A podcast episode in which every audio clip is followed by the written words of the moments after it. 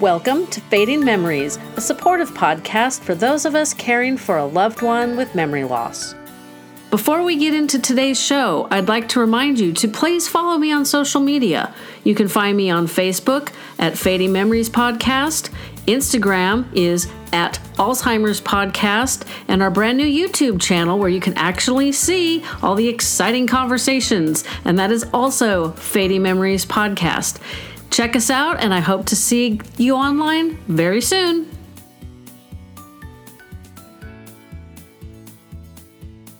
Good afternoon, everyone.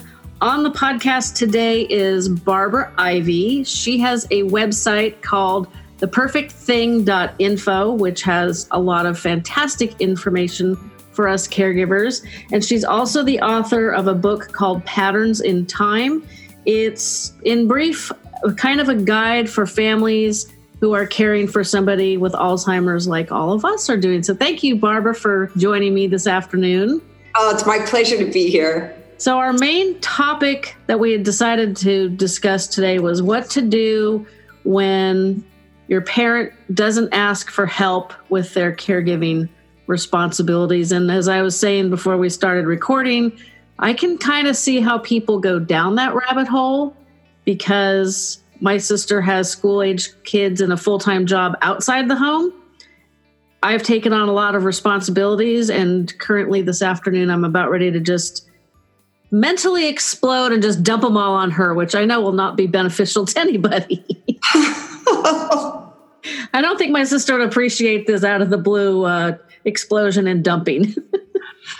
and um, it's your story is so much similar to what mine was. So um, my mom had Alzheimer's for 15 years, and um, when she was first diagnosed, my sister had two school age kids, like five and seven, so mm-hmm. little guys, and she was just going back to work herself. And I a few years into my mom's Alzheimer's, decided, oh, this is the time that I've always wanted in life to do something entrepreneurial. oh, I'm going to do that now. And I left my full time, nice job that I had in order to do something like that. And um, only to quickly learn that probably uh, it would have paid to um, be a lot more realistic about what Alzheimer's had in store. And um, so learned many, many, many lessons throughout this whole thing. So, well, they say learning is good for our brains. So maybe part of the journey, learning everything we can and are forced to learn, maybe that's beneficial in the long run. I hope. Yeah, I hope so too. I think it's also um, the lessons that we learned during Alzheimer's, I think, are really good for our hearts as well. So um, I learned a lot of lessons about acceptance, um, forgiveness, um, many important life skills um, throughout the whole experience. How how to be okay with things when they are in chaos, right? I always like things to be nice and neat and tidy. And I learned that there are certain times in life when that's just the nature of things crazy. And that you had to learn how to be okay with that. So I, I learned a lot of lessons. Yeah, I've recently learned that, and regular listeners know I'm also a professional photographer. I, I can actually see the beauty in people that we, you know, our society doesn't normally see the beauty in. Mm-hmm. Trust me, it's difficult with mom some days. but, you know, especially as I was telling Barbara offline, my mom is refusing to go with the hair and nail gal again. And it's just like, I'm about ready to just let her just get wild hair because it's just almost more trouble to deal with than it's worth. but that's how I feel this afternoon. I'll probably change my mind tomorrow.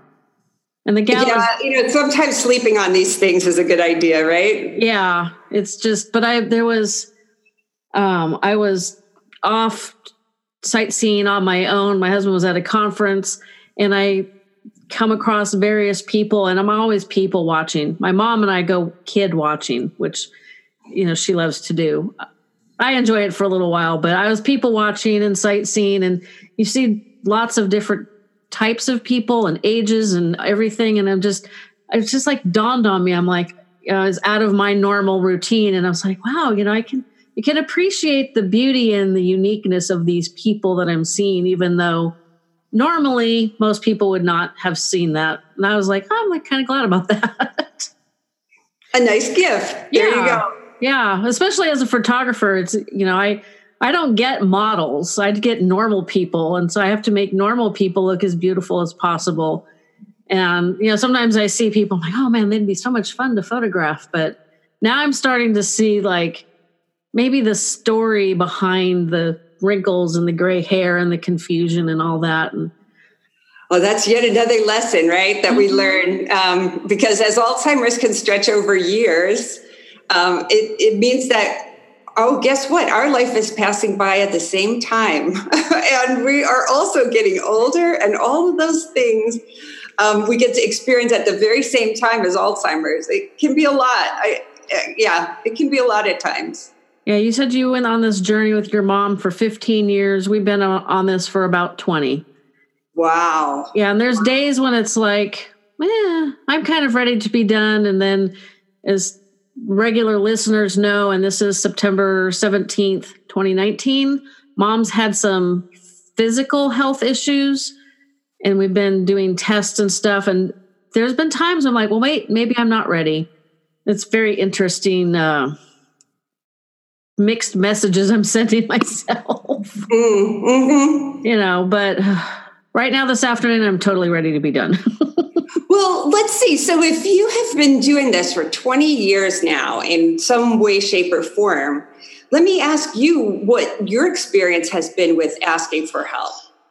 How are you doing with that? And, and what has been your experience through Alzheimer's and doing and asking for help from well, others? My dad has been gone about two and a half years, just slightly over two and a half years. And he dealt with probably 90% of it. And we, well, again, this is a story I tell a lot because it illustrates the issues we dealt with very early on. We had a business together, and my mother would take orders from clients with no directions, no due dates, no useful information of any sort. And in the beginning, it was easy to say, oh, well, she got distracted. You know, she was taking the order, phone rings, whatever you know stuff happens but it happened more and more frequently. So i started quasi supervising if i heard her chatting along with a client i would go out front and say oh hi and so oh, so what are we doing for barbara today? and just kind of scoop in and try to get informed without being really obvious about it. Now her mom also had significant memory loss and it was either in my opinion as i like to say my mail order md was either undiagnosed Alzheimer's or it was the result of a brain aneurysm that she had had that she had for three months before they fixed it. Mm. And I've gotten mixed messages from doctors as to which way that was, but she ended up in the same condition as somebody with Alzheimer's. And so did my great grandmother. So it's not a really good family history. And my mom would make comments like, Well, I don't want to end up like my mother. And it'd be like, What do you want me to do? Murder is illegal. So my parents were about 20 miles away, about a half hour, 40 minute drive. And it got, as my dad's health was declining, I was trying to find ways to help that didn't significantly impact my schedule because, you know, yes, I work from home and there's flexibility, but I, you know, I can't flex to the point where I, you know, bend in half. I, got, I have to be mm-hmm. flexible for clients too. And, sometimes mom's needs and business needs clash, and that's really frustrating. So I tried to help dad, and he refused. I, you know, he was diabetic. He had all kinds of chronic health issues, and I, I think it was must have been 2013 or 14, 13. I, I don't even know what prompted it, but I, I started looking for an adult day program for her just because he would get so frustrated with her so quickly. Mm-hmm. I thought, you know, he needs a lot more time away from her. He would he re- refused. He's like, I'm not interested. He made a bunch of excuses, and I knew at the time they were excuses. It was clear across town. He had to what he would oh, easy for me to say. He would have had to drive past several schools, including right. a college. So getting there wouldn't have been super easy, but you know, wasn't wasn't the other side of the moon. So I mostly stressed about how how am I going to help dad and not impact our life and have him you know allow me to help and it, it never happened. He ended mm-hmm. up he had a donated kidney that was failing and he ended up with his memory went backwards in time about oh wow yeah that was a fun afternoon wow. and so then my sister and i and our two husbands you know we just we hit crisis mode like you know red alert oh my god what are we going to do so i never got to just actually help and i mm-hmm. think a mm-hmm. lot of it's because dad never he never asked he never he didn't accept it when i did try to help and so it made it really easy to not try to continually to find ways to to help my sister did um make she would she would make um freezer meals that you could just throw in the crock pot because he was a horrible cook. Actually that's kind of a compliment. He was a really horrible cook. My mom did all of that for years but after she got to the point where she was unable to, you know, process the steps to make a meal. Right. Which, if anybody hasn't thought about how many steps are involved into making just a sandwich, something simple, the next time you make a sandwich, think about how many steps are involved and if your brain is not functioning correctly, why eating is becomes a challenge. It's it it's interesting when you think about it in that way. So that was how my sister helped, and I don't know how how she managed to make that happen. But she and my dad had a very different relationship than he and I did. So she probably right. just said, "I'm doing this, and you're accepting it." Right. That's how she is, and that's if that's what worked, that was great. That's not how I am. So, mm-hmm. like, hey, yeah, your, your situation is so common, and it's it it was very much like that with me and my parents. You know, my mom had Alzheimer's, my dad was caring for mom, and he wanted to do it 100% himself. Um, so there were a few, you know, in thinking back now, there were a few little things that he let people help with. For example, there were ladies at church who would pick up my mom and take her to choir pick her up to take her to quilting or to ladies circle. And um, he allowed that to go on because that's something that had happened long before the alzheimer's came. And so he was comfortable letting that continue but when it came time for me and my sister to try to intervene to try to um, be helpful to be supportive of him um, it, was a whole nother story, right?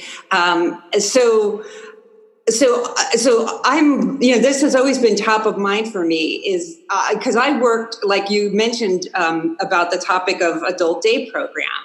It took me three years, three years to persuade my father to enroll my mother in adult day program.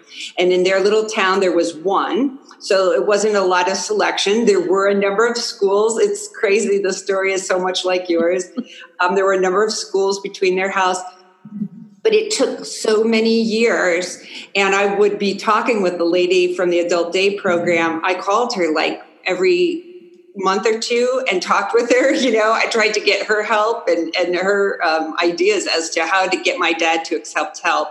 So, um, you know, I have developed a few I, things that have helped um, myself and others that I usually share with folks when I speak. Um, and then I came across another great resource that I want to share with you today. So, um, yeah. So the, the one idea that I'll share with you that I came up with on my own and actually probably was the most effective thing I ever did was that I talked to I reached out to some of my dad's best friends, the ones that I knew he was the closest to and whose advice he always took and I invited them, and we had a sit down breakfast. And I had a heart to heart with them about everything that I was seeing with my mom, with my dad, the things that I felt really needed to improve, um, what needed to change. And um, I asked them to intervene on my behalf with my dad um, because I knew that he would take their advice. And so, what that is kind of summing up is the fact that I think that there are some things that parents can't take advice from their kids about. That's probably very true. And so he responded you know it, it it's different than it was instantly but he was definitely more open to hearing these things from his friends than he was to hearing them from me so um so that i had good um I had good results with. And as I share that with other people, I translate it. Maybe it's a, a priest or a pastor that is the one who influences your parent the most. Um, maybe it's their brother or sister um, or brother-in-law or just that's that special someone. It could be somebody from long past that they always would say oh you know what?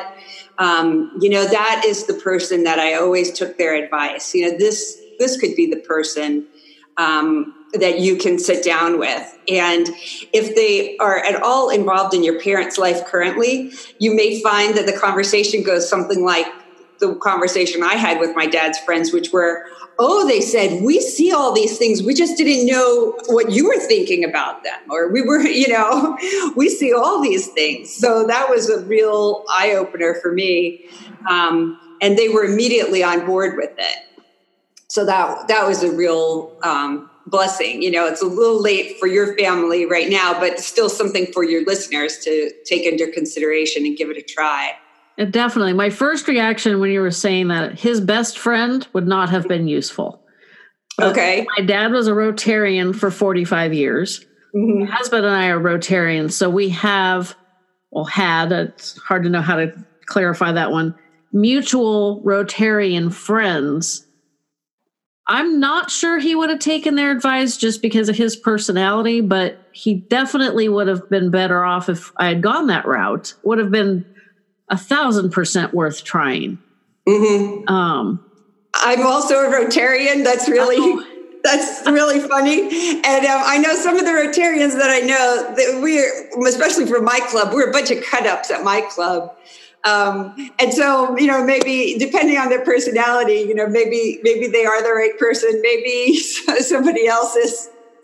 Yeah, I would have had to probably search through the list, but there the one gentleman that comes to mind it he mostly retired real estate agent and he and my husband worked together when my husband started on that career. So it was kind of a crossover. Yes he was my dad's friend and he's my dad's age but he's also was close to us and you know we still keep in contact with him so that's the first person i would have gone to Mm-hmm. And my dad might have listened to him. I might have had to tap a few other of the Rotarians, but like I said, his his best friend, his brother. I don't think that would have done me any good. it's kind of different in every circumstance, you know. We all have that that special person that we trust, you know. So hopefully if people could just get creative though and think about it and it, it, it could be an attorney it could be a pastor it you know, a doctor. It took my dad's doctor to convince my dad finally that my mom needed to go into memory care. Uh, my dad had gone for an annual physical for himself, and at six foot seven, he had weighed 200 pounds the previous year, and that year weighed in at 150 pounds. Oh my God and that's when the doctor gave him the message. He, my doc his doctor told him listen you know your wife is counting on you to you know see her through. You know she's time is getting short for her. She needs you now more than ever and she's counting on you to be that person for her. So we need you healthy and in, the only way that you're going to get healthy again is if you put her in the care of someone else. And so that's that's how that decision was made. But again it was someone else giving him that message because i tried you know? Yeah you must have been really worried about that's really really skinny. I was very worried. That thanksgiving when he came to the house what i remember the most is that he had his belt cinched to like it was about oh i don't know eight or ten inches just beyond his waist, you know, beyond the buckle. And I thought, where did all that extra belt come from? And then I realized, oh, that's where he used to be, you know? yeah, because even at 200 pounds is pretty light for six, seven. That's right. Yeah. Yes, exactly. So, um, yeah. I mean, we're, I think everybody who knows Alzheimer's knows that we're talking about really serious things. You know, it gets serious. And um, it gets frustrating for the adult child when we we see things that need to happen, but we can't figure out how to make them happen. And so my, that first idea is kind of an indirect way of getting them to happen. So, um, and then recently I read this great book. I'm going to recommend, and I can summarize it for you. Okay. Um, and I also wrote a blog post on it, but it's called, let's see if I get it here, Reinforcements. And it's by a social psychologist named Heidi Grant. And um, so I, you know, it's published by Harvard Business Re- Review. So I think that definitely they saw this in terms of like it, when you're in the workplace and you need to get someone to collaborate with you and you know the win for them might not be obvious. I think that was the intention of this book. But you know, after having lived Alzheimer's as long as I've lived it, you know, because it was 15 years while mom was alive, and now she's been gone for six years, and I've been writing about it and speaking, and you know, ever since. So you know, it's, it's kind of like you, you know, 21 years of my life, and you know, um, anyway, I kind of see things through the lens of Alzheimer's. So I started reading this book, and um, it was really very fascinating to me. Um, she names five different ways that our human nature resists uh, resist asking for help. So she, you know, so this question, you know, that you kind of posed about your father, like we've yet to ever be able to get him to accept help. That's pretty normal because asking for help is so scary. It's really frightening. It goes against our nature in a bunch of different ways. Um, but the good news that uh, Heidi Grant gives in this book is that when we finally do ask for help and we overcome those fears and ask, that people are usually twice as likely to help us than we think they're going to be.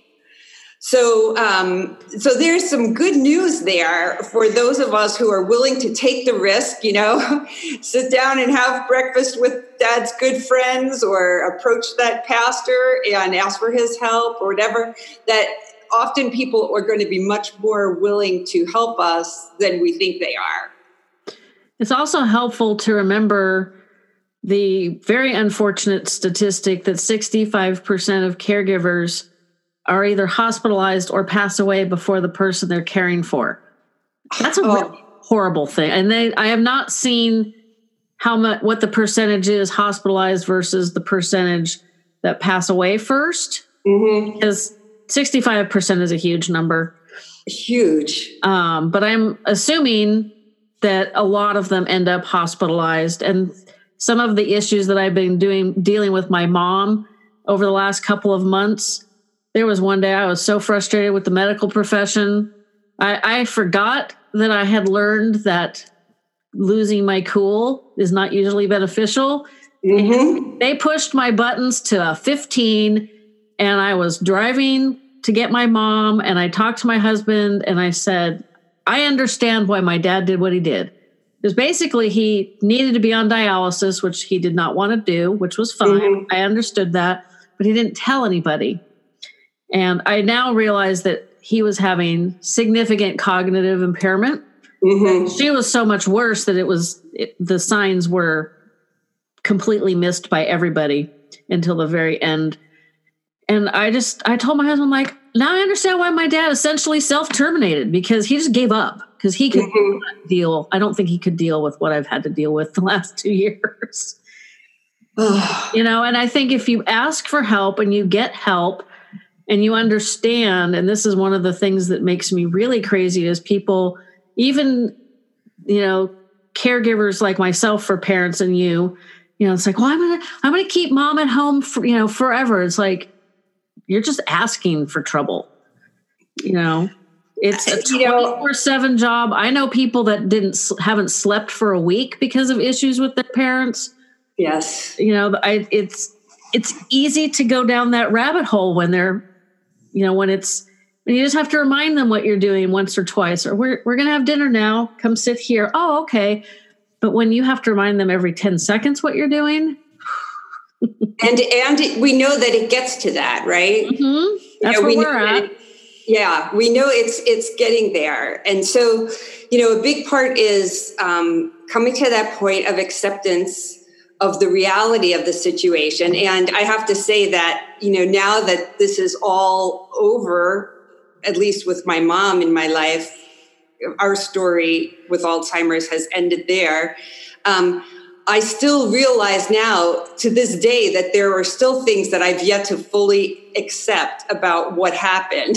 you know, there are still days where I will hear somebody speak or I'll read an article and I'll think, oh, is that what was going on? Or, you know, um, because it's a very intense um, period of time, right? Um, so, what I I wrote a blog post kind of summarizing some of the key points of this book.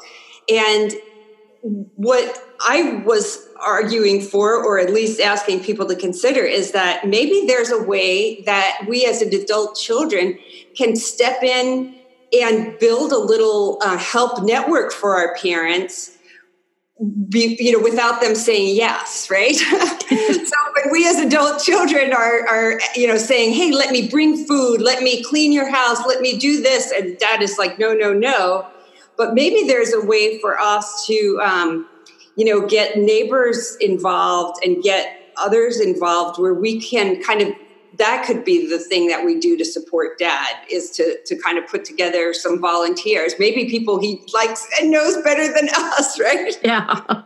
Maybe he likes those rotarians and rather have them around. That's you know and they were well the neighbors my parents had neighbors on one side that'd been there for years and i think they would have been more than willing to help out with some things. And they also had you know a landscaper that took care you know the company took care of the yard but they'd had that guy for years and years. Now he's my guy. There you go. I co-opted him for my yard and i can he the landscaper the owner of the company has helped the people that are renting my parents' house because that's the kind of guy he is. And my dad might have accepted, um, I don't want to say help, he might have paid Jose to take mm-hmm. care of other things if Jose had known to ask. So if, this is where I would have had to get involved. And I didn't know Jose at the time. So.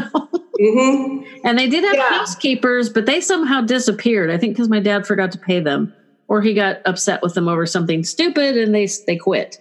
Right, which sounds more likely. Either one. I'm not, yeah. you know, because the day that we showed up, and my dad thought it was about 1998. You know, the the house wasn't clean; it was dusty, mm-hmm. and I'm like, what happened to their housekeepers? And you know, my mom's nails were just like a mile long. I'm like, I know she goes and gets her nails done every, you know, every four, two or three weeks. So like, what happened? It was like all these things like that's the signs that I hadn't noticed before. Mm-hmm. But we were worried about what was going on with my dad. So all that other stuff was definitely not a priority. And then, you know, he was in the hospital for a month. He was home for a week. He fell because he refused to let the caregivers help him. Yes. And he ended up at a different hospital and my husband, we were having breakfast one morning and he said, Well, I wonder how many times dad's going to end up in the hospital like this before he dies. And I just looked up and I said, Oh, no, we're not doing this anymore. And I was like, Oh, that sounds like a decision.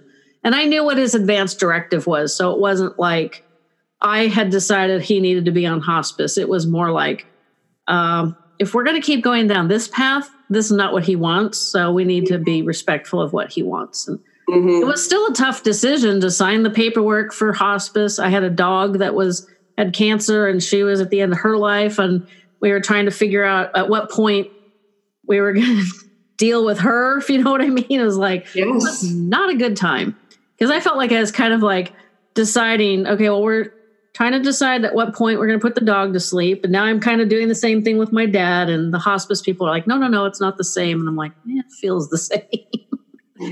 Mm. But you know, your story just so much illustrates this whole point that you know your life is going to go on while you're living Alzheimer's. All the other aspects of your life. I, am just going to take a quick point here and just show you. Um, this is patterns in time. This is the piece that I put together. um, after my mom passed, I was tormenting myself so much after she passed, asking myself questions like, how did I not see that coming? How did things happen that I completely missed? I couldn't, after she passed, I had yet to ever like keep a record of, well, this happened this day. I'd yet to ever keep a diary. So I, you know, I there were I had all these memories of different days and things that happened, but I had no idea like when, you know, chronologically how they all unfolded and stuff.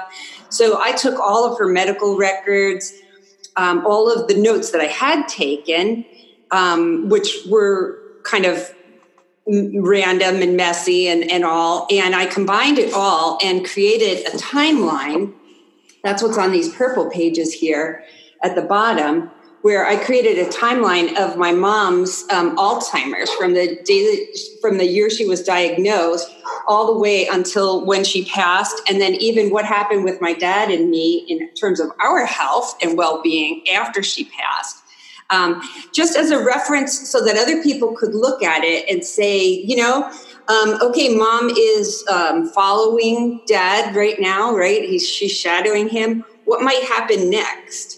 What might happen next, just so that other adult children could have something to look at so that you would know what are the things that are coming. We all know with Alzheimer's that it's going to unfold at a different speed in different ways for everybody.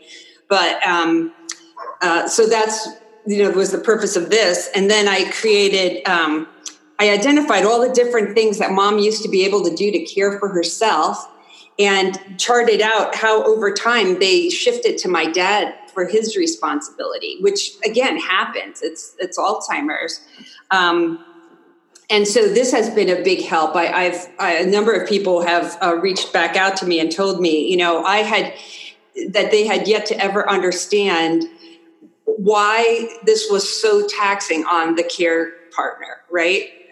We understand that your wife has Alzheimer's, but really, how is that affecting you every day? And this part really breaks it down into each of the activities of daily living, like bathing, getting dressed, and shows how over time they each became separate things that my mom was now unable to do and that my dad needed to do for her. And then um, on the last page, I summarize all the different ways that, after trial and error, the ways that uh, I was able to help dad and support him. Because what became really quickly quick to identify was that my dad was going to take good care of my mom. If I could take better care of him, that would be a good thing. And so this is these are all the different things that we did to support him. So this is um, uh, and, and I managed to sum it all up in I think it's 38 inches. it looks so like it's uh, a, a, a, reference reference piece uh, for other family members because I know during Alzheimer's I was awfully busy. There's a lot of beautiful novels and books out there and memoirs written about Alzheimer's, but I know I was way too busy to read during that time. So that's part of why I put what I learned in this type of a format quick reference. Which is excellent because I am a reader, but in the last three years since we started, you know, it's been almost three years since the nightmare with my dad started. I find that I read news articles. I'm really big on the news app on my iPad.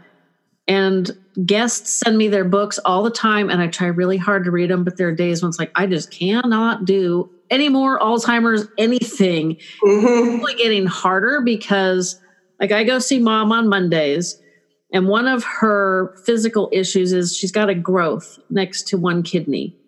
And mm. now they mm. want me to do a third ultrasound. It's like, ugh, they don't understand the how involved it is just to get her there.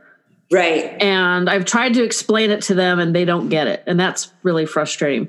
But what's happening, and I messaged the doctor before we started talking, because of course they want me to do a couple other tests too that I've basically been talked into, but it's mostly so we can have information, like concrete information, so we know what we're not going to deal with going forward instead of assuming mm-hmm. we're not dealing. no, it makes she might have a, a tumor, and we're not treating that, but we're not sure if it's a tumor or a cyst.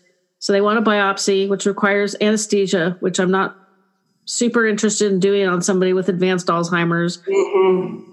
But the neurologist even said, I've had like three people say it would really be helpful to know exactly what the problem is before you make a decision not to go forward. I'm like, well, it's kind of hard to argue with.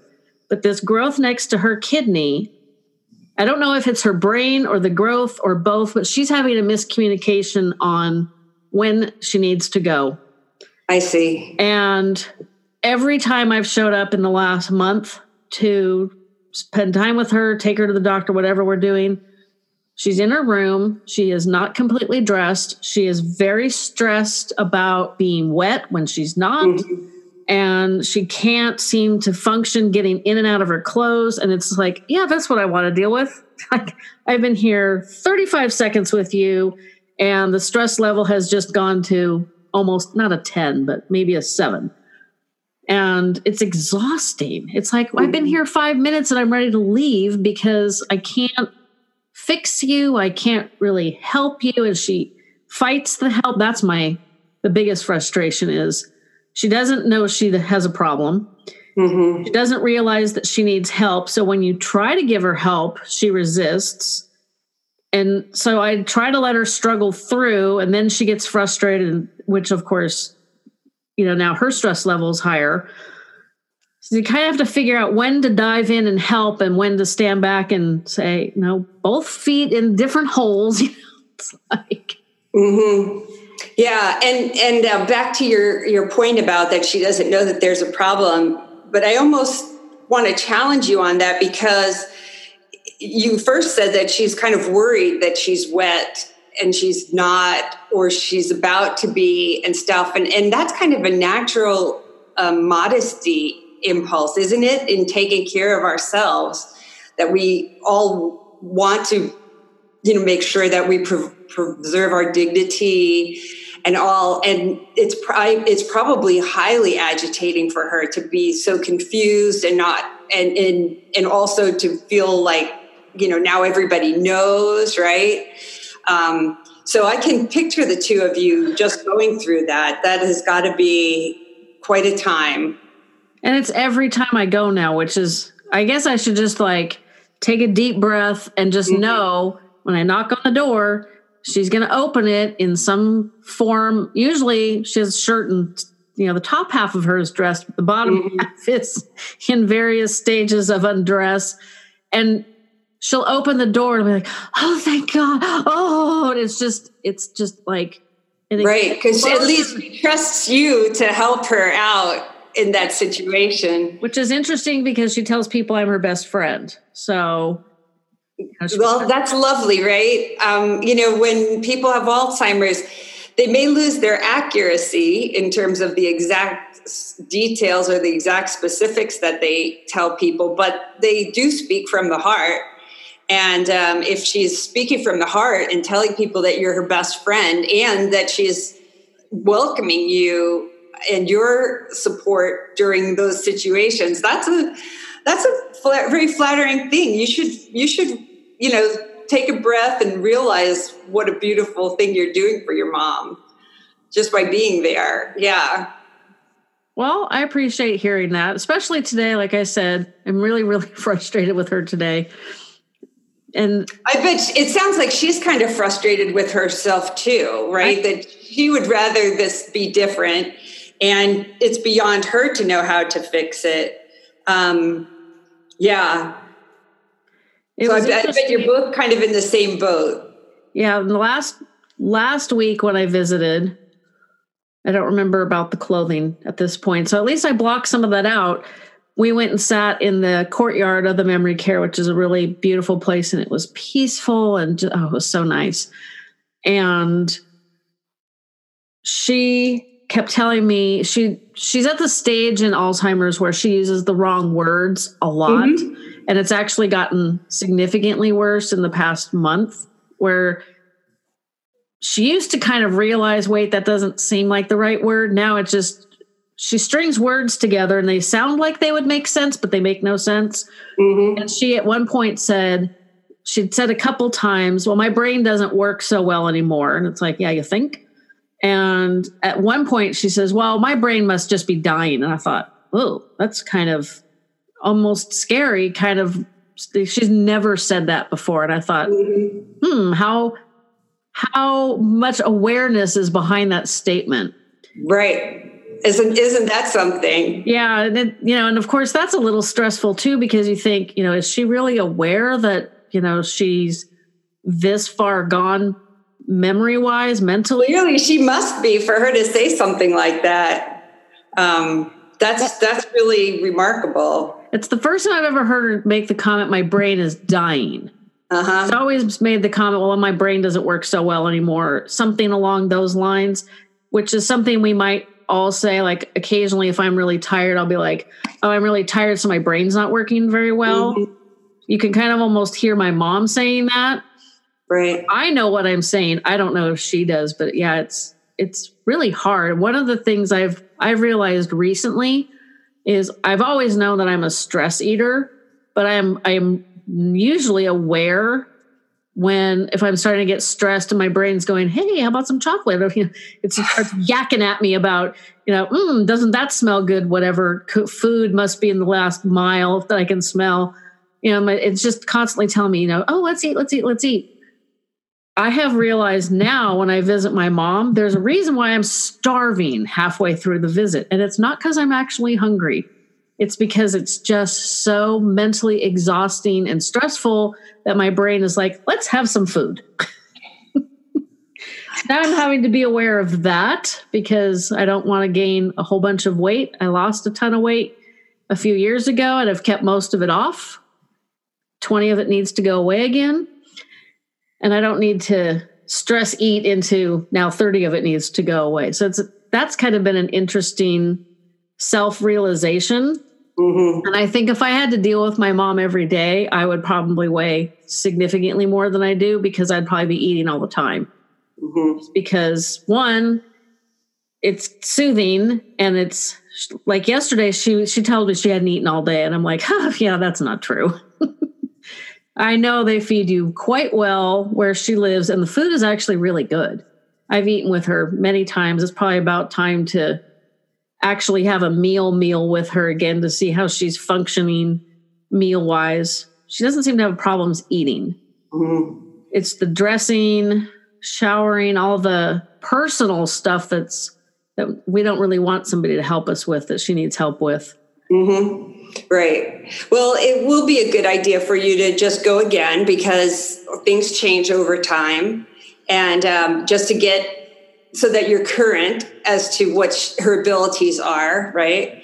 Um, I know she would appreciate that extra time with you. So that's that would be a really good idea. Um, and you know, if it's at all helpful, you know, since I'm see since at least right now in my life, I see Alzheimer's in the rear view mirror one of the things I can say is that um, my mom lost the ability to speak. Like I, there were, I think the last two or maybe even three years that she was alive, she could, she lost the ability to put words together in any way, right way words, otherwise.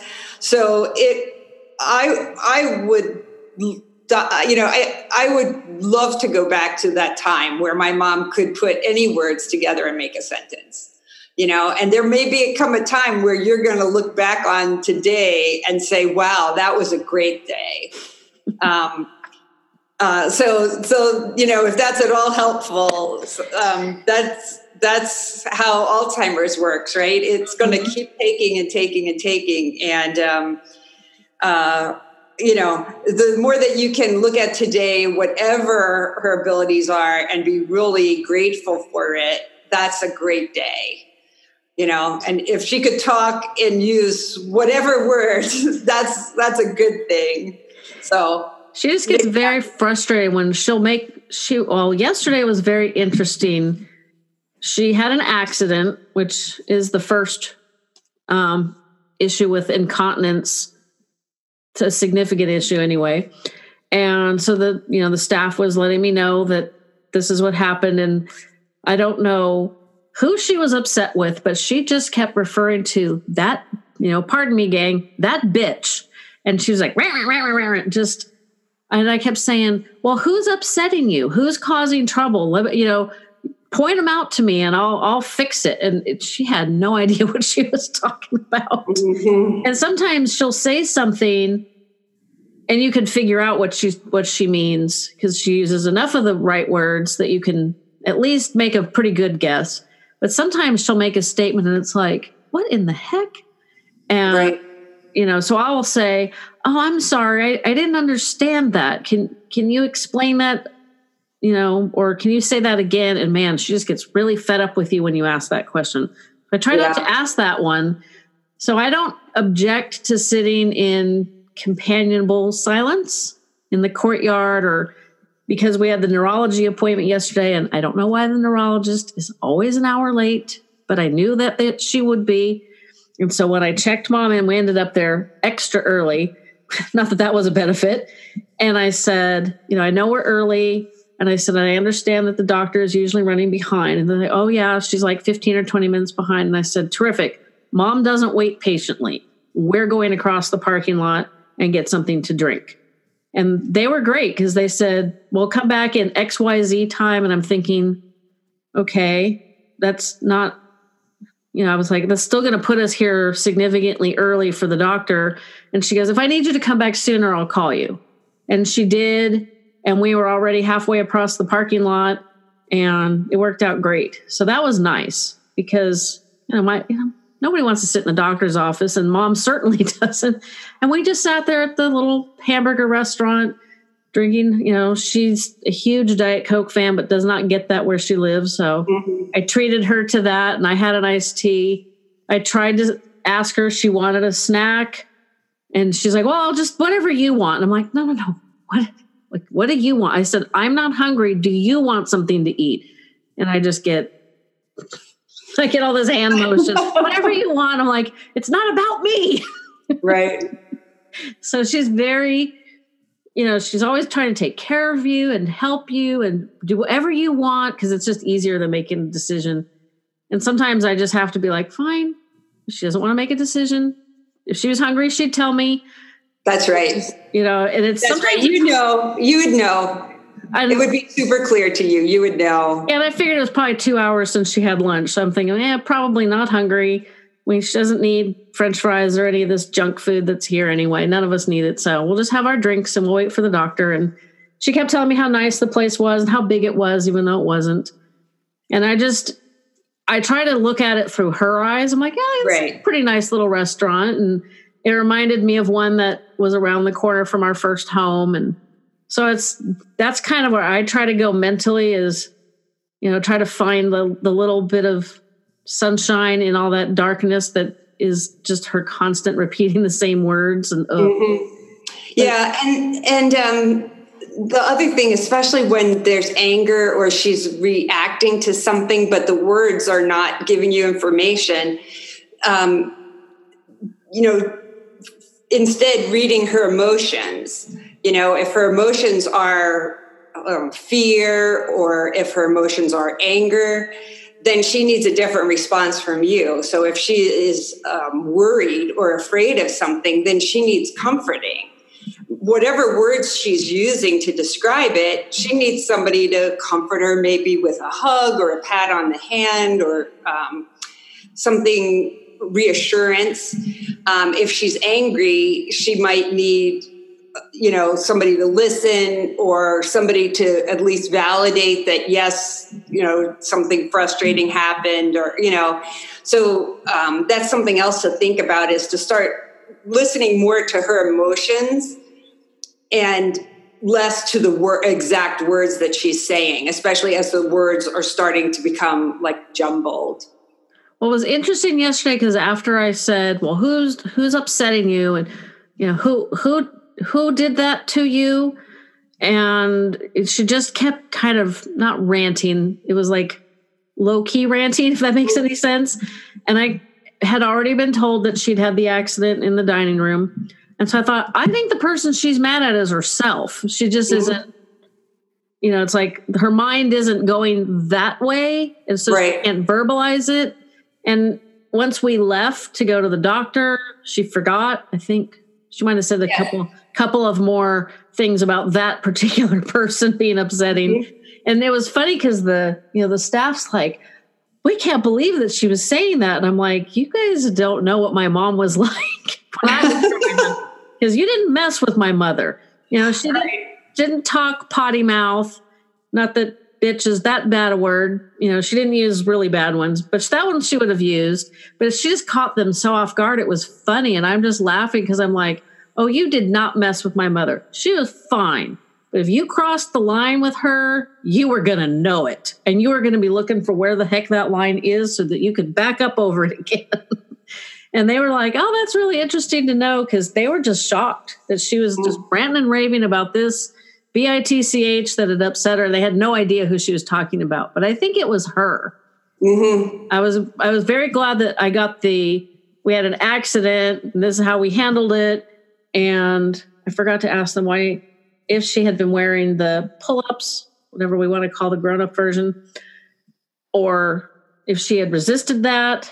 I think next week I'll just take home all the regular underwear. So I knew I'm like I'm pretty sure she's talking about herself Mm-hmm. That was kind of helpful. I was in the right frame of mind to figure that one out. But I also knew if I just kind of gently asked, like, you know, I'll take care of whoever messed with you. Right. There you go. Take her side. Oh, yeah. Because the, isn't that what, what you would want? You know, if you were mad, wouldn't you want me to say, "That's right, let's us two. Well, I'll I'll stand with you. We'll go get them." Yeah, know? we'll go beat them up for you. yeah, that's right. I got your back. You know, that, and that's the you know, she wants the same thing, I think, um, which is that feeling that somebody's got her back. And, you know, boy, when I think about the person who aggravates me most, it's me. so I can understand your mom feeling that way. Yeah. Well, it just was interesting because she could not articulate a separate person. It was just this mm-hmm. amorphous yeah. person that had upset her. But I'm like, I said, well, do you want to point her out to me? And she just kept blah blah blah blah blah like it was almost humorous and then you know i helped her get the bottom half of her clothing back on and i said oh hey let's let's let's go out let's get Change away from the scenery yes i mean i knew we were we were going to the doctor one of the biggest challenges when and it's always when she we can go out watch kids i don't get this statement if she realizes i'm taking her to an appointment that's not fun mm-hmm. i get the what in the hell is the matter with my husband? Why is he? It is not your responsibility. And I'm like, oh my God. Like, I just say, I don't know. You tell me. there you go. What does she say? She usually stops or she'll just keep ranting. But it, if I say, I don't know, you tell me two or three times, it usually just cuts it off eventually. Uh huh. You know, because I. Yeah. She'd be like, "Well, what's the matter with my husband?" I'd say, "Well, don't you remember he had eye surgery, so he doesn't drive anymore?" And the day she told me she just looked at me and she goes, "Oh, that's." And she, I say, I'm saying BS because it's supposed to be a clean podcast, but she used the full words, and I thought, I'm not saying that anymore. it's like he doesn't drive you anywhere because he's been dead for two and a half years. I'm not telling her that. Either. Well, you're giving much better answers. Yeah. You're giving much better answers, right? Because we know that repeating the fact that he's dead is not going to help her. It's not going to convince her otherwise. It's not going to comfort her. Nope. So the answers that you're giving her are absolutely the right one. I um, once taught a um, a family. I, I led uh, an evening at a assisted living where we had all the family members there, and this one son was telling me that his mother had a hard time uh, uh, remembering that the father had passed and he was so insistent that she get the exact you know that she understand that and embrace that that he went to the graveyard and photographed the tombstone and brought the photograph to his mom. And, um, you know, and I looked at the director of the facility and she looked at me, you know, and we were, I mean, just shook our heads in amazement. We were trying to persuade him that, you know, a much better approach is to change the subject, is to start talking about how much we all love dad, right? Um, there's a number of different ways that you can get creative and lead that discussion in, in, in a different direction. But the specific facts about his passing and when that happened and that he's gone, Uh, it only makes her relive that and it's there's no benefit to it. It's it's just too much on her. She doesn't need to relive that. Much better that you instead start to reminisce about his good qualities or otherwise right? Favorite stories or things you used to laugh about or what he liked to eat or you know you name anything um, and if you could get the conversation going in that direction, you're in much better shape, right? So good for you. Well, there's times she, you know, gets on that topic, and there was one day she was just she was literally complaining about him, and I thought, you know, okay, he wasn't, he was not an angel, he was not a perfect person. None of us are. You know, he put up with a lot of crap, and he did as best he could for all of us. You know, that's all we can ask of ourselves and our family members and she was just going rah, rah, rah, rah, rah, rah. and I, I forgot exactly what the the strain of complaint was but i said well we we'd gone out someplace and she mm-hmm. was ranting and raving how why why didn't he not come along and i'm like do you really think he wants to come to the fabric store with us oh there please. You go. and she just looks at me and she goes yeah probably not and i'm thinking yeah no kidding there you go not even perfect yeah i'm like you know, so it's just I try to talk to her about him the way we might have when he was alive, which is a right. challenge because it's like, yeah, it'd be kind of nice to just maybe reminisce about his good qualities instead of the negative ones. Yep. But, yeah. You know, apparently the negative ones are what have stuck. You know, maybe I'll try. I might have to try to see if I can pivot it to something positive. I just usually try to or try to joke. I mean, I think you're doing a good job turning it into a joke. Like, you know, he wouldn't like the fabric store anyway. He always would have complained about, you know, or something, you know, and and then just make her laugh. She'd be like, "Yeah, you're right," you know. Yeah, we went. we tell went her to, Girls' Day, you know. Girl, yeah, we you know, went to the pool and watched kids, and she was griping that you know he should have taken us. Like the last time I rode in the car with him driving was horrifyingly scary. He must miss him something you know Sometimes. that she talks about him so much yeah i'm sure and what's interesting is a little over a year ago we had to rehome her dog that the uh-huh. memory care let her have the dog was almost double her weight which is terrible and my poor sister and i were like we were trying to find that magic clue where the benefit of having the dog was less than the what was becoming almost like dog abuse. Like we could not mm. get the other residents to not feed her. I mean, it was just we we lost that battle. I'm sure the dog was like, I win. Because she knew how to get food from all the other old ladies. Sure. And they were renovating the entire complex. And because the dog did not have structure, she was getting kind of wild and crazy. And there was one day, mom and I came back from whatever we were doing. I let her out in the courtyard. She ran, I don't know how the dog managed to run, ran circles around the courtyard looking for my mom. My mom was in the bathroom. I'm like, dog, it's 110 degrees out here. And she's a black poodle that, like I said, she weighed twice what she should have. Like, if you're not going to go pee, we're going back in. Open the door. The caregiver's like, oh, hey, there's Misty. And Misty just laked on the floor. And I'm like, Oh dear.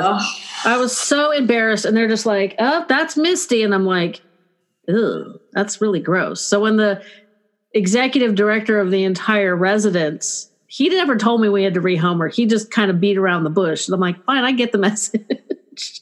so it was it was nice that he took that decision out of our hands because you know, it was hard to know is the dog being a comfort to mom or is she just an annoyance? Because there were times she was annoying to mom and it was hard to know, like, we're not there at night. You know, is, is the dog giving mom comfort at night? Right. I don't think the dog was that comforting because my mom stresses about that dog still, and it's been 13 months since we rehomed her. Right, right, right. she's always like, Well, my dog is around here somewhere. And I'm like, mm, No. and she doesn't realize that my dad's gone. So she's like, well, she must be with my husband. Yeah, that's where she's at. Whatever. Perfect. Yeah. It's like, yes, just agree with her. Yeah, my husband went and picked her up and said, Oh, I'm taking Misty to the groomers. And right. Misty never came back.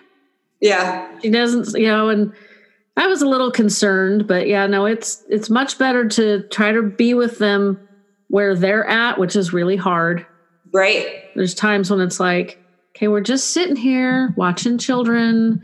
I got 15 things to do at home today and another 25 tomorrow. really got right. stuff to do. I really don't need to sit here at the pool and watch the kids, but it makes her well it's a beautiful thing. I'm sure your mom gets a lot of enjoyment out of that.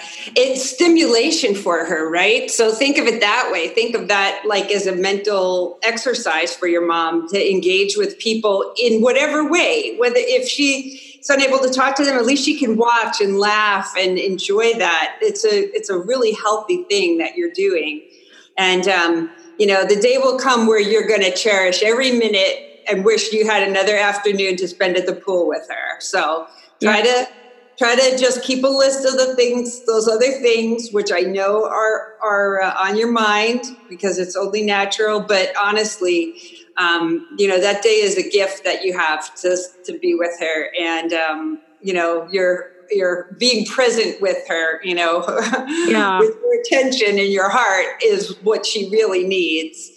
Um, well, I find then, I find that when we've been outside at, at the park or the pool, out in the sunshine, out in nature, and it's it's I don't think anybody else would notice it, but there just seems to be just this little tiny bit more clarity. I mean, that's that's almost the wrong word, but it, it's like there's just like a little spark that's not there when she's just in the memory residence. Even mm-hmm. sit out in the courtyard, I felt so guilty last week because my husband and I had been at a conference and we got in at one o'clock in the morning.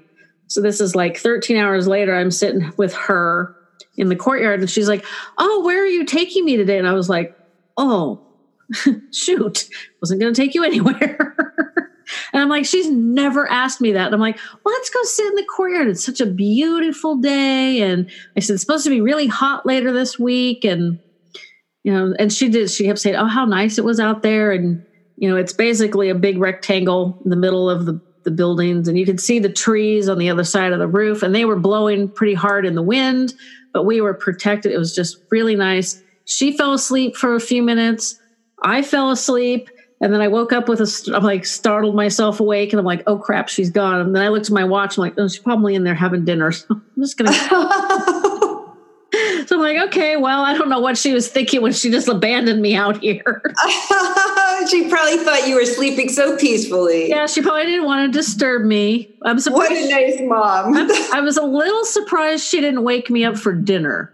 Yeah. But, you know, I was like, okay, that's interesting. And yesterday, I don't know, she must have been really fed up with me or something after the doctor because we walk in I was letting the caregiver know what had transpired at the neurologist, and she just walks down the hall and just like abandons me. I'm like, okay, bye.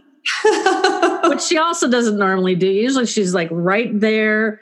And if I'm not, if I'm engaging with somebody else and not her, she'll she doesn't get offended, but it's you can tell that she's like, hello, I'm here too.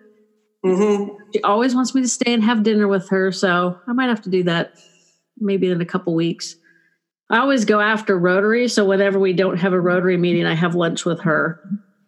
So I'll have to do that in the residence this next time. Now that the weather's starting to not be so great, still Northern California. We had rain yesterday. That's pretty weird. Um, it's easier to eat with her there when it's not nice outside. I try to take her out. As long as the weather is decent, we go out. But now I'm going to have to go back to the to the library during kids hour and the fabric store. Nice. That's really nice. You're giving her great stimulation. And it were it's and then i don't have to deal with the other residents because they all think i work there too.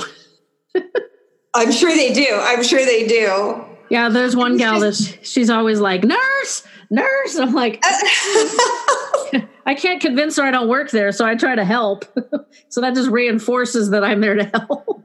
So what does your quote say? I can't read. Oh, I was yeah, I was just uh, checking this quote because I wanted to be sure to mention this. Right. So um, when we ask people for help, um, there's always that concern, right? That oh, if I ask you for help, that you might you know start to resent me or or whatever. And actually, the research done by the social psychologist Heidi Grant finds that helpers tend to like the people that they help more not less after helping them.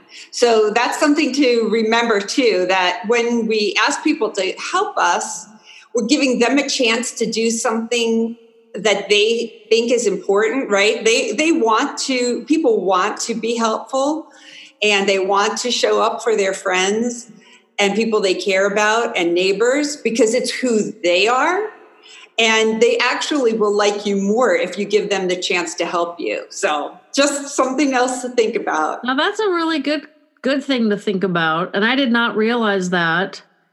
But we everybody likes to have a purpose and when they can see that you have a need and they can't figure out how to help you or give you their purpose which i'm not sure that's quite the right grammar but hopefully everybody's getting that direction I think it frustrates them and they're like, well, I can't help her. So I, I think they involuntarily kind of start taking steps back from you because they're frustrated. It's like, I want to help Jennifer. I want to help Barbara. And they don't, they're not asking for it. They're not accepting it. So I'm just, I'm just going to stand back here and wait till they ask. Right. That's right. And, and, and you need to let people know in, in very clear terms that you need help and that you're willing to accept help um, and when you do that very clearly, then people are much more uh, eager to say yes when you ask them. But you have to persuade them, and that you also need to persuade them that they are the ones that you need help from, right? That they specifically. So I, you know, I liken that to like an email where if you send an email out to 40 people, it's easy for nobody to think that it's their job to answer it but if you send it to one person and you say, I need you to do X, it's a lot easier to see that, oh, that's my responsibility now. Um, and so, but if, if the people that you're asking for help get that message, um, then it, it can make all the difference. I believe it. And then I interviewed, this has been almost a year ago, the episode, there's two of them because we talked so long, called The Caring Committee. And it was another podcaster whose grandmother had recently passed from Alzheimer's. And their family, his grandfather had been taking care of grandma. And he threw up the white flags and said, I can't do this anymore. And he was talking to his kids, this guy's mm-hmm. mom and her siblings, and said, you need to you need to research care homes. I can't do this anymore. So that's what they did. But this family, and I've talked about them quite a bit, not as much recently, they all came together and they literally, this is what they called it. They called it the committee and they all said, okay, what do you feel that you can do? What are you comfortable with doing? And like, I cannot stand calling insurance companies. If I got to call and talk to people that are going to tell me, well, our policy is, or, well, can I please speak to Diane? No, you cannot speak to Diane because all she's going to give you is a bunch of gibberish.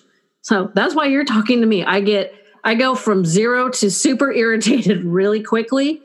And so it's much better somebody else does that. It's great. And odds are there is somebody else eh, on your committee who can do that and who might even enjoy doing that.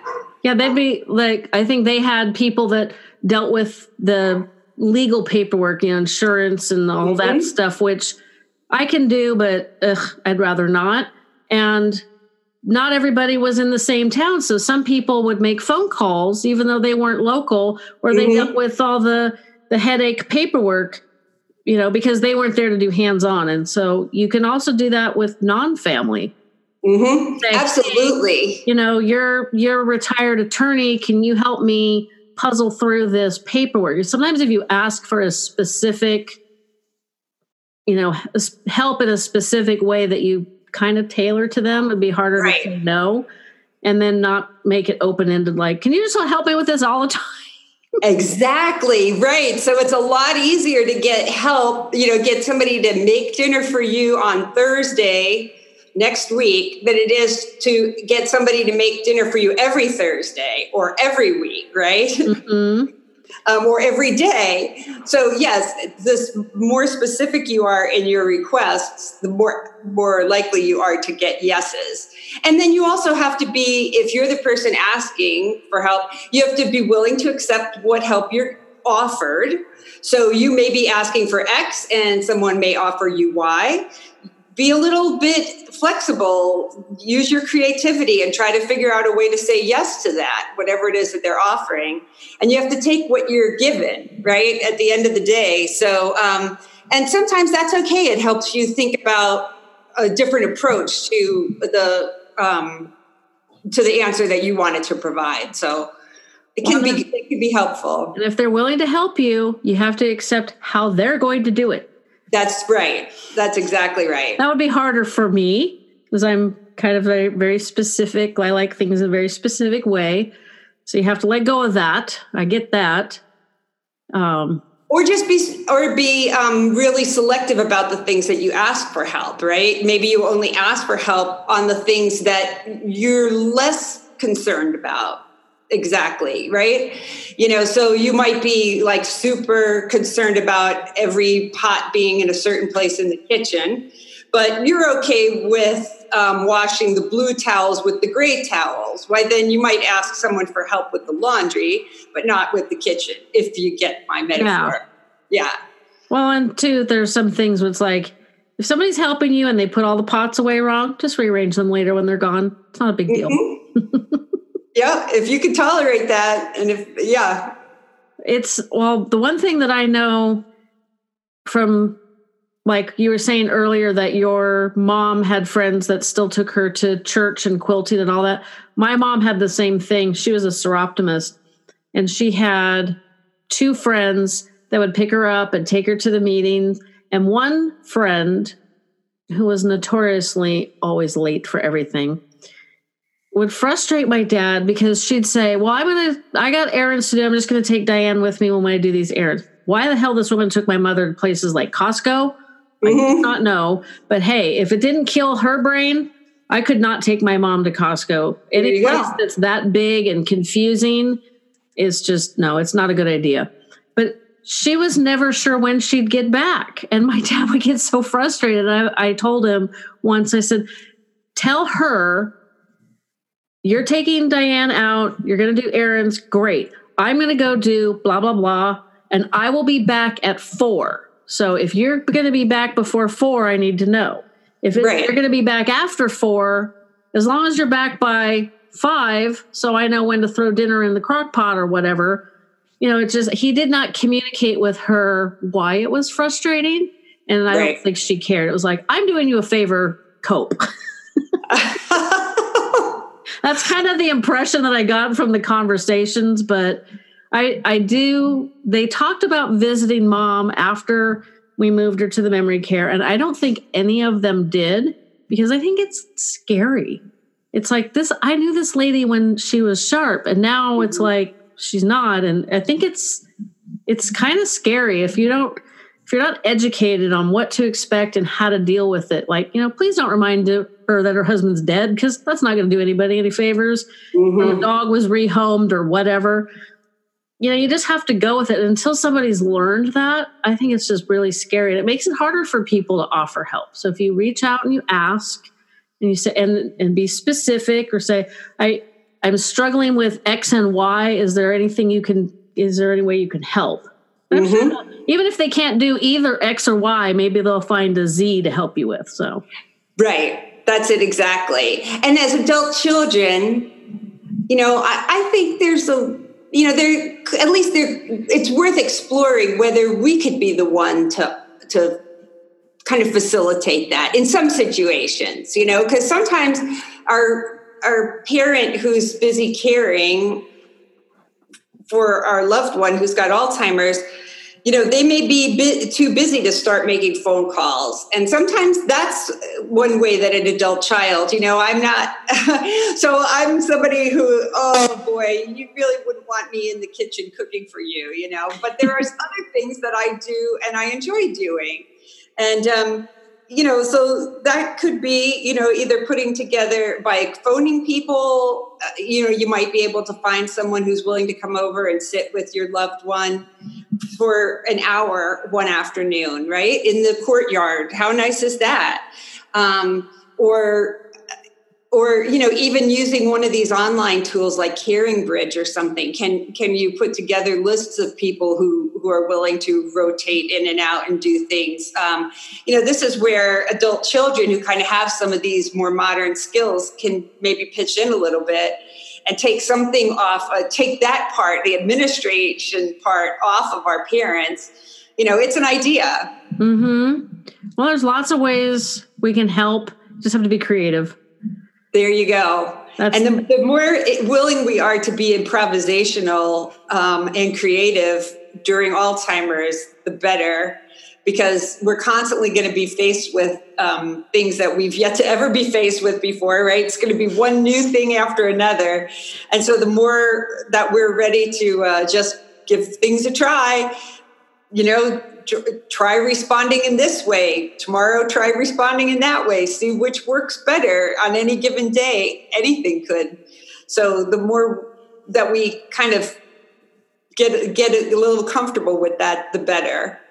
I believe that. The one thing i want to end with because i don't want to suck up your entire evening is i tried to facilitate help through my dad as like the conduit and i have learned now that that was a barrier. And if there was a way of surrounding him with people that have said, Hey, I can step in and help with this, and I can, you know, take Diane out on these days or blah, blah, blah. I think he might have been less resistant. Mm-hmm. He might have needed a little coaxing or a lot of coaxing.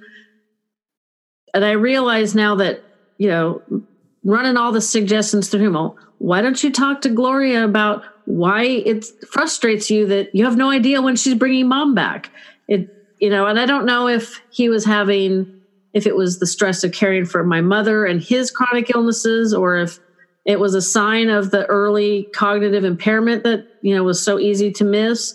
I don't know what it was. Maybe it was just his personality. That's highly probable but i if i could have gone around and formed a committee around him i think that would have been a lot better. And i really wish i could have done that for him yeah, you know, we all are doing the best that we can. And, and that's the important thing, right? That you were showing up and you were doing things. That's isn't that what drives you to do this podcast? I know that that's what drives me to write my um, blog and to keep telling stories and lead sessions to educate. Is that there were so many things that uh, you know. I hope that there were so many things that I see more clearly now that I could not see then. And um, that's part of why I enjoy just trying to talk about this and share the ideas because, in the hopes that maybe I can help somebody see something that they didn't think of before. Because what happens with our um, the care partner, right, the one who is helping the person with Alzheimer's, they are so they have so much going on, right? They are doing all their normal things for caring for themselves, all their usual chores that they have around the house, whatever they are. And then they are caring for all the physical things that our loved one needs and picking up little by little all of those chores that that person did. So you talk about somebody who has no more room on their list right? It's it's that care partner. They have no more room. And and so any little thing that we can do to take something off their list and maybe supplement a little extra care, a little extra attention, you know, um, I look back now and I think about all those days my dad used to mow the lawn. He loved working in the yard, but he would lock my mom in the sunroom. she could look out the window and watch him. But, you know, and he felt like, well, she was safe in there, which is true. She couldn't get to the kitchen, to the stove, or anything. But, you know, um, my mom was super social. There were better way, there were better ideas, right? You know, it certainly would have been a grand idea for to have a few of her friends drop by and spend that time with her. Uh, and if I had thought about it back then and taken the initiative, I probably could have organized a few people to come on a certain days of the week and whatever, but had never occurred to me. And so, you know, that's part of why I think both of us, right? do this now is to try to share the the, the situations we're in so that then hey you know what? I want the next people next families to come to do it better than i did. You know that's um, when i share this timeline in patterns in time the one thing when i'm teaching it that i make sure everybody understands right? This is different than a how to this is the opposite of a how to this is these are the choices that one family under stress made. You do better than we did right? That's that's it right? You look at this and go oh we should do x instead of that instead of y. We should do a instead of b. That's great. I want you to do better than we did. Definitely. That's, that's definitely what motivates me every day. Well caregivers are under so much overwhelm and stress. It's like yes. you know when you've got 15 things you've got to do and that phone call that should have taken 15 minutes took 45 and now you're blah, blah, you're just losing your mind. That is how i feel all the time dealing with my mom and i don't live with her. And it's much easier to understand why my dad was the way he was. Mm-hmm. so when you say they don't have any more room on their plate to deal with stuff you know just like making a decision. Do you want so and so to take you know mom to the quilt quilting bee or to the Soroptimist or out to tag along on errands, which I still don't understand why she did that. you know, she was trying, she was doing what she could to help. Right. And it just, it was hard for my dad to accept it in the way she was giving it. And, you know, it helps to understand that, you know, when you're so overwhelmed, sometimes you just gotta, you just gotta put your foot down and say, I'm going to take care of this for you and it'll be fine. And then just go do it. That's what I wish and I'd learned with my dad. We, we all bring a lifetime of experience with our parents to, to Alzheimer's, right? Now, my mom had early onset, so she so started. yeah, so she started showing symptoms at 61, um, and uh, you know, and I. But it's the same thing. So I was in my 40s. Um, but it would be the same thing if the parent is in their 80s and showing signs of alzheimer's right? We have a whole life of experience and and you know things that we never confronted our parents about things that we always confronted our parents about. We always pushed too much. We didn't push enough whatever. And we bring all of that with us to alzheimer's. Um, and you know as long as you know, um, I have this little logo here that is on my website, and it's a brain with a big heart in the middle. And um, my whole perspective about Alzheimer's and about what my dad needed from me, I thought he needed me to do things. I thought he needed me to, you know, what he needed was more love, right? he needed more love. He needed me to show him more love. And love sometimes sounded like just listening to him. And sometimes love is being compassionate and understanding that this man is, I feel like I'm under stress. He is in a pressure cooker, right? He is, his, his stress is so much higher than mine. Um, and so being patient with him, um, being his punching bag, my dad kind of has an anger problem, right? And so I fortunately it wasn't a literal punching bag, but my dad needs to vent and he gets angry about something. Guess who got it all, right? Because you know, um, and yeah, on my good days, I could I would take it and you know and be respond compassionately and understand. Then I had other days where uh, you know I was less wonderful about it you know, I just felt like if every day I could just show him more love, then I was on the right path. No, that's a. I think that's probably a great place to end. Is that it is such a stressful job to do, and caregiver is a job. It's not a relationship. As long as we can show people love, they'll probably accept help a little bit more, and everybody will be better. Wonderful. Thanks. It's been so nice chatting with you today, Jennifer. It's been a joy.